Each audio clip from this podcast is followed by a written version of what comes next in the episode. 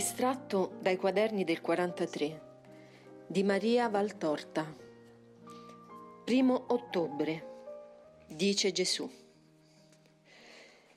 Voglio assolutamente, voglio che tu sia colei che grida le parole del Signore Dio tuo, le parole di sdegno per i peccati di questo mio popolo che non vuole convertirsi a me, e le parole di amore che come olio su flutti sconvolti si effondono dal mio cuore turbato dal vostro modo di agire e placano la tempesta della giustizia offesa per attirarvi a me. O infelici figli, che morite in corpo ed anima così atrocemente e così diabolicamente. Te l'ho detto infinite volte, sotto forma di luce o di suono, te l'ho fatto capire tu non ti appartieni più. Tu sei una cellula di me e devi ubbidire al tutto che sono io, tuo Maestro e Salvatore, e Salvatore del mondo tutto. Perciò va avanti e non permetterti mai di rifiutarti al mio volere. Penserò io a tutelare te. Tu va avanti ad essere il mio piccolo Giovanni, al quale mi è tanto di sollievo confidare il mio pensiero e affidare la mia volontà. Guarda Maria, questo mio popolo, divenuto più straniero e ribelle che vero popolo mio, poiché è mio di nome soltanto, ma in realtà milita sotto altre bandiere e obbedisce ad altre leggi che non sono certo la bandiera del Cristo e la legge di Dio. Questo popolo mi va cercando. Ma come mi cerca? L'ho un giorno paragonato ad un cieco. Oggi lo paragono ad un ebbro. È infatti ebbro per essersi satollato sino all'abbrutimento dei suoi vizi. L'ebbro è un incapace di comprendere e di guidarsi. La sua mente brancola nelle caligini del vino e ciò lo rende inferiore alle bestie stesse. Mi cerca, oh popolo di pazzi e di fedifraghi, che avete minato l'integrità del vostro spirito con le febbri dei sensi e dei peccati, e che avete tradito il Dio. Come puoi trovarmi, o oh popolo, che eri mio, se non levi da te la veste di lordura e non torni con lo spirito al tuo Signore, ma vi torni realmente e non per ipocrito e saltuario culto, il cui pungolo è dato non dall'amore, ma dal bisogno, dalla paura, dall'interesse, e tutti e tre terreni, utili solo alla vostra parte che muore e non all'anima immortale? Ma se anche voi, nella laboriosa ingiustizia vostra, trovate di essere viventi nella giustizia e vi autolodate come fedeli alla legge del vostro Dio e accusate Dio di non essere buono perché vi punisce di colpe che non avete commesso. Ma anche se voi fate tutto questo, io, la verità che non erra, vi dico che è più vivo uno sepolto non da quattro, ma da dieci volte quattro giorni nel fetore di un sepolcro, che non voi, che avete l'anima corrosa in sette e dieci punti dalle cancrene dei vostri palesi o subdoli peccati. Ed i subdoli non sono i meno gravi, ma anzi spesso sono doppiamente colpevoli perché sfuggono alla legge umana e ingannano gli altri nel giudicarvi per quello che siete. Gli altri, uomini, non Dio il quale vede il verminaio brulicante che si è sostituito in voi alla vostra anima di luce, a quell'anima che io vi ho dato e che vi ho redenta e che mi è cara come fosse una parte di me stesso, e misticamente lo è, poiché voi siete le membra del mio mistico corpo e il più piccolo di voi sulla terra e ai miei occhi uguale e anche superiore al più grande, perché io non guardo alle fangose glorie della terra, ma al vero valore vostro, che è dato da quello che siete rispetto alle leggi eterne. La vostra ingiusta rampogna sale al mio trono, e se il peccato m'offende come l'ordura lanciata alla mia sublimità, il vostro rimprovero immeritato e irrispettoso è come un fumo che mi infastidia e mi forza sempre più allontanarmi da voi per sfuggirlo. Avete pregato, avete frequentato le chiese, avete digiunato, avete evitato di uccidere e di rubare, e che perciò? Cosa avete fatto di più di quanto fosse vostro stretto dovere di fare? E come lo avete fatto? Avete pregato come e perché? Male, con l'anima assente o con l'anima sporca d'odio e quasi sempre per vostri interessi personali, quindi egoisti. La vostra preghiera, perciò, era scissa dalla carità e come volete che essa mi sia stata da voi offerta, se non l'avete l'aureo calice in cui posarla per alzarla al mio trono? Avete frequentato la Chiesa? Come e perché? Per abitudine, per ipocrisia, per pettegolezzo. Quanto pettegolezzo si fa anche nel Tempio Santo del vostro Dio, davanti a me, annichilito nel sacramento d'amore, per insegnarvi a quale dedizione l'essere deve giungere per essere gradito all'Eterno e utile ai fratelli. Avete digiunato? Oimè, i vostri digiuni, che quando veramente li fate, sono così piccini, non per quantità, ma per spiritualità e vi negate un boccone di pane e poi accontentate la gola con la superfluità.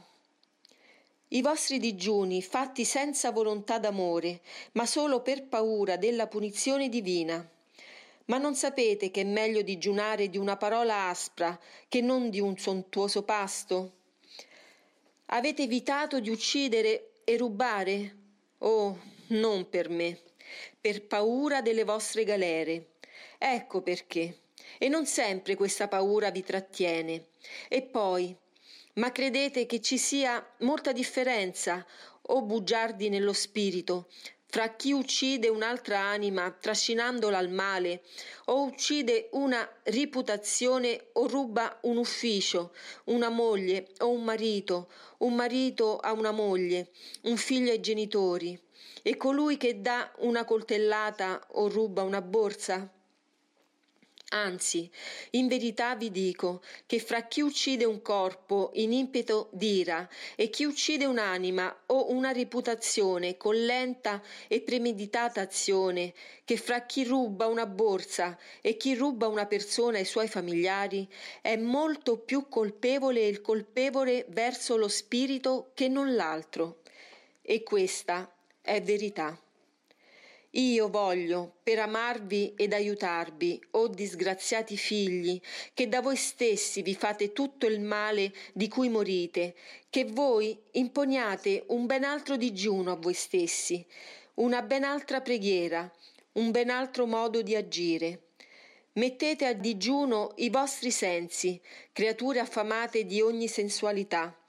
Sappiate pregare con le vostre opere più che con le vostre labbra Agite come io vi ho detto di agire, io e nessun altro, che uno solo è il Maestro, e quell'uno sono io, l'intelligenza, la giustizia, la carità.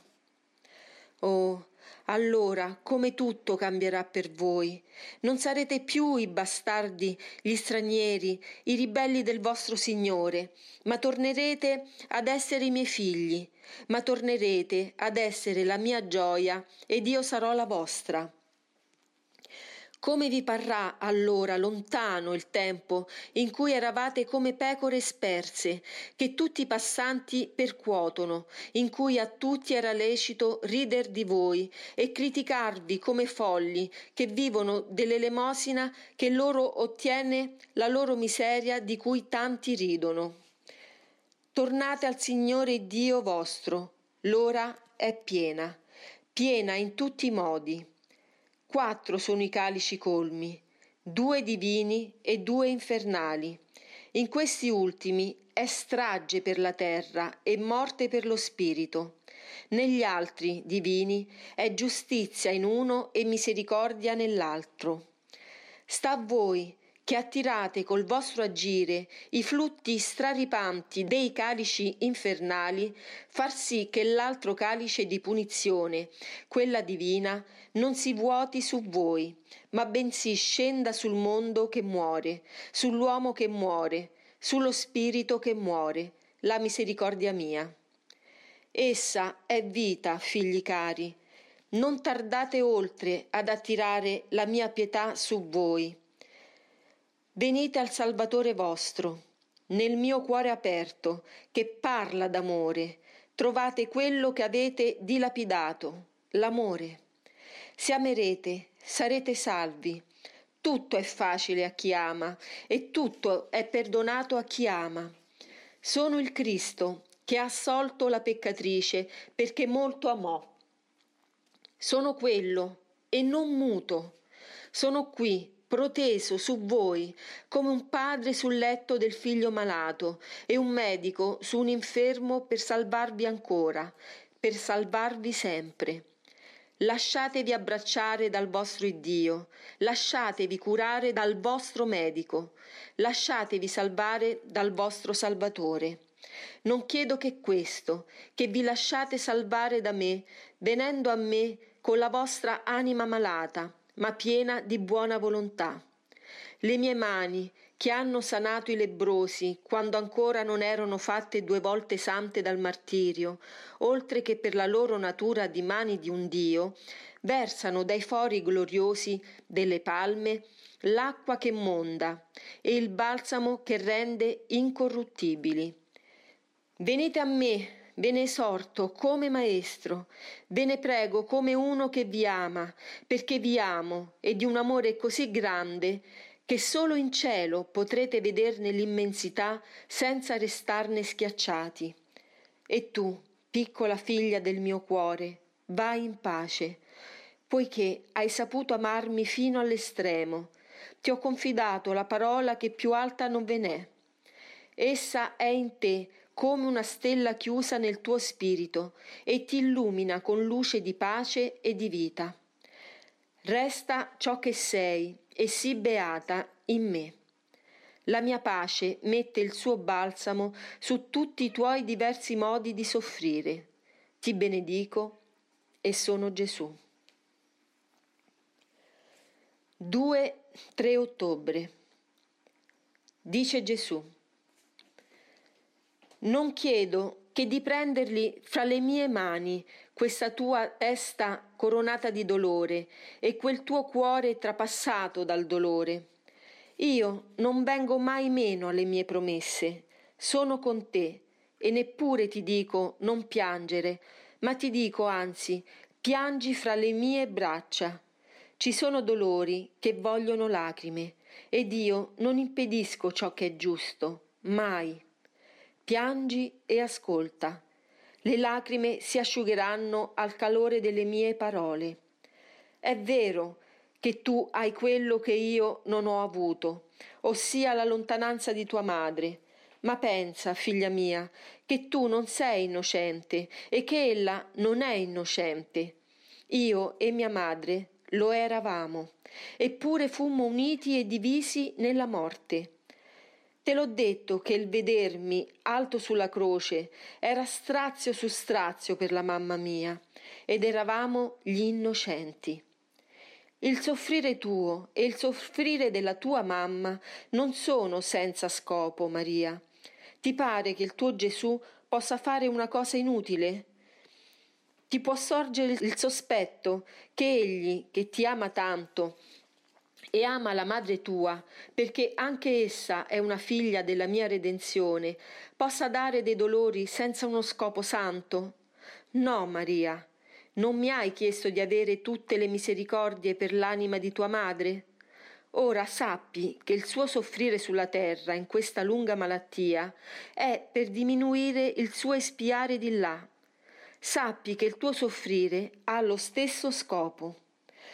Lo so che questo ti stritola, ma se l'uliva non venisse franta, potrebbe dare l'olio che nutre, che sana e che consacra? Ho detto alla sorella di Lazzaro, chi crede in me non morirà in eterno. Non tutti giungono ad avere quella fede in me necessaria per avere sollecita risurrezione nella gloria del mio paradiso. Ho bisogno che ci siano quelli che credono, non una, ma sette volte credono, per coloro che credono tiepidamente, per dare ai tiepidi un ultimo bagliore di fede, e tanto assoluta da farli apparire al mio cospetto rivestiti di questo estremo bagliore. Per gli operai dell'ultima ora vado mendicando eroismi di fede e di generosità, che paghino per questi operai che sono privi di celeste moneta. E te l'ho già detto, la prima di queste spirituali elemosine va fatta a quelli del proprio sangue. Non ti ha mai detto grazie su questa terra con la sua bocca mortale, ma pensa alla tua gioia futura, quando sarà l'anima immortale di tua madre, che ricongiungendosi a te ti dirà Grazie Maria, per la vera vita che mi hai data. Sarà come se tua madre nascesse da te per l'eternità. Lascia fra le mie mani il tuo cuore. Vorrei poterli avere tutti i vostri poveri cuori deboli, malati, feriti, dolorosi, per fortificarli, per guarirli, per sanarli, per consolarli. Se gli uomini mi dessero il loro cuore, non vi sarebbe più il peccato sulla terra, non vi sarebbero più i vizi che vi fanno ammalare carne e spirito, non vi sarebbero più le crudeltà reciproche che feriscono, non vi sarebbe più quel dolore spasmodico di chi piange solo e incompreso. Sarebbe la salvezza del mondo, il dare i vostri cuori a me. Affidatemi i vostri affetti, i vostri interessi, le vostre speranze, i vostri dolori, figli che amo come me stesso, così come vi ho insegnato. Vedete in me non solo il Signore, ma soprattutto l'amico, il fratello, colui che vi ama di un amore perfetto come è perfetta la sua natura di Dio. Mia piccola discepola che soffri e ascolti, pensa che il tuo Maestro soffre più di te Consoliamoci a vicenda. Io ti sono tutto e ti tengo sul cuore.